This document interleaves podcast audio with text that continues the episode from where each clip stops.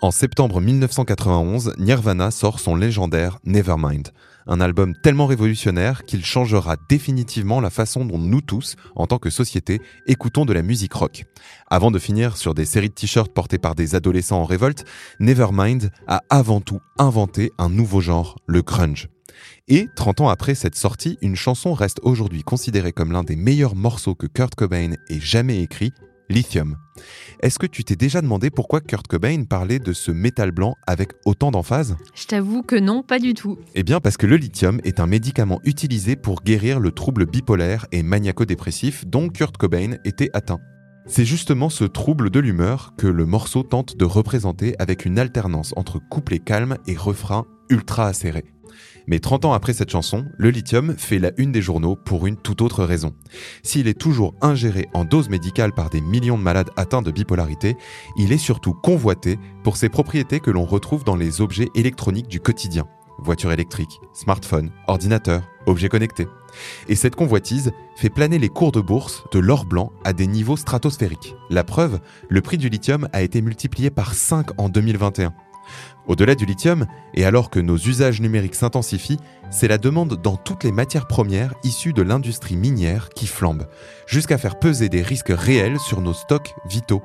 Et si le numérique, supposément salvateur, pouvait en réalité épuiser toutes nos dernières ressources? Orange vous présente le mémo. Bonjour Marine. Bonjour Germain. Bienvenue à toutes et à tous dans le Mémo, le podcast qui décrypte pour vous l'actualité de la société numérique à travers les médias. Cette semaine, nous allons plonger au centre de la Terre avec des noms qui sonnent tout droit sortis d'un roman de Jules Verne. Lithium, lutécium, néodyme, tantal ou même prométhium. Prométhium, oui, comme Prométhée, notre ami qui a volé le feu de l'Olympe pour en faire don aux humains. Ces noms, vous les connaissez d'ailleurs peut-être déjà si vous avez lu La guerre des métaux rares de Guillaume Pitron. On les trouve dans l'écorce terrestre aux côtés des métaux dits abondants, le fer, le zinc, le plomb ou encore l'aluminium. Et ce sont précisément sur eux que tout l'arsenal technologique que nous utilisons au quotidien repose. Et oui, derrière chaque mail pénible de votre boss, chaque corée TikTok ou chaque match Tinder, il y a en réalité des ressources bien tangibles, de l'eau, de l'énergie et des métaux. Même l'écoute de ce podcast nécessite un terminal qu'il a fallu produire en extrayant environ une soixantaine de métaux différents de la croûte terrestre. Comme l'explique de manière très pédagogique la BBC, les technologies que nous utilisons au quotidien ont une dépendance extrême aux minerais que l'on qualifie de next oil, du nouveau pétrole. Ce qui, tu en conviendras, est tout de même assez ironique. Or, la BBC rappelle que nous risquons de bientôt courir à l'épuisement de ces matières premières, ce qui nous laisserait avec un seul recours possible, l'exploitation minière des astéroïdes. Dis-moi, mais ce n'est pas l'exact scénario de Don't Look Up? Si, mais ce n'est plus seulement un scénario de science-fiction. Face à la demande croissante de minéraux pour satisfaire la numérisation accrue de nos économies, les chercheurs du monde entier se tournent vers les étoiles pour anticiper les risques de pénurie à venir. Car les astéroïdes sont riches des mêmes minéraux que nous nous efforçons d'extraire à grande échelle ici, sur Terre. Pour Mitch Hunter-Scallion, fondateur de l'Asteroid Mining Corporation, interrogé par la BBC, l'extraction minière des astéroïdes permettrait, je cite, à l'humanité d'innover comme elle ne l'a pas fait depuis longtemps. Ça promet. En attendant, sur Terre, l'exploitation des matières premières nécessaires à nos usages numériques cause des dommages environnementaux bien réels et tout à fait terrestres. Prenons le cas de la batterie lithium-ion qui alimente aussi bien nos objets électroniques, ordinateurs, appareils photo et téléphones, que les véhicules hybrides et électriques. Et bien contrairement à son nom, elle n'est pas faite uniquement de lithium. Au contraire, le Washington Post raconte que la Chine est le plus gros producteur de graphite, un élément qui compose ses batteries à hauteur de 15%. Sauf qu'avant d'être exporté, le matériau doit, après extraction, être raffiné. Et ces deux procédés posent deux problèmes. D'abord les conditions salariales précaires et dangereuses de la main-d'œuvre lors de l'extraction, et ensuite le raffinage industriel qui pollue l'air et l'eau du pays. D'autant plus que, si je me rappelle bien des lignes de Guillaume Pitron, la Chine contrôle à elle seule une grande partie de la production des métaux rares et donc du graphite. Tout à fait. Mais dans son enquête, le Washington Post s'intéresse plus précisément à cinq villes dans deux provinces de Chine. Dans ces villes productrices de graphite, les habitants se plaignent de la quantité de poussière qui recouvre leurs maisons, leur culture, à cause des particules qui émanent des entreprises de raffinement.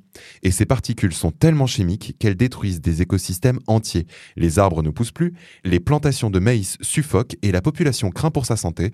Tout ça, on peut le lire dans le Washington Post. Ça me rappelle justement une vaste enquête du New York Times au sujet des mines de cobalt en République du Congo. Car comme le graphite chinois, le cobalt est un des composants essentiels des batteries lithium-ion et donc de nos smartphones ou voitures électriques. Depuis les années 2010, la Chine et les États-Unis mènent une lutte à couteau tiré pour contrôler la production du minerai sur le territoire congolais. Pourtant, tout se passe comme si nous, utilisateurs finaux de smartphones, objets connectés ou ordinateurs, ne percevions pas le coût réel de cette production.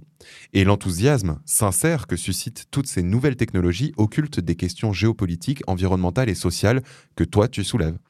Ne reste plus qu'à espérer trouver des solutions, et il en existe, en faisant preuve de sobriété d'une part, mais aussi d'inventivité d'autre part. Wire nous parle d'une poignée d'entreprises qui réfléchissent à la façon dont elles pourraient recycler les batteries électriques et leur donner une seconde, voire même une troisième vie. Aujourd'hui, le processus de recyclage des batteries consiste généralement à les faire chauffer pour en extraire les composants réutilisables. Il faut ensuite acheminer les composants dans des conteneurs spéciaux pour ne pas qu'ils prennent feu, souvent sur de grandes distances, pour qu'ils atteignent ensuite les usines de recyclage. La bonne nouvelle, donc, c'est qu'il existe des possibilités techniques de recyclage.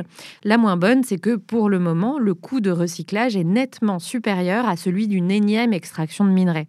Aujourd'hui, seul le cobalt peut être recyclé de manière rentable, tant il est rare et cher, mais les choses pourraient bientôt changer à mesure que la quantité de batteries grandira, les économies d'échelle pourront jouer leur rôle et faire baisser les coûts du recyclage. Et nous, nous avons donc un rôle à jouer en allant donner tous nos vieux téléphones ou nos appareils électroniques pour qu'ils soient recyclés, plutôt que de les laisser dormir au fond d'un tiroir.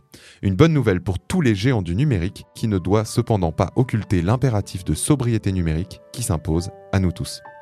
D'ici là, votre podcast préféré, lui, continuera à décrypter les enjeux du numérique. Sur ce, on vous dit à la semaine prochaine pour un nouveau numéro du Mémo. C'était Le Mémo, un podcast orange.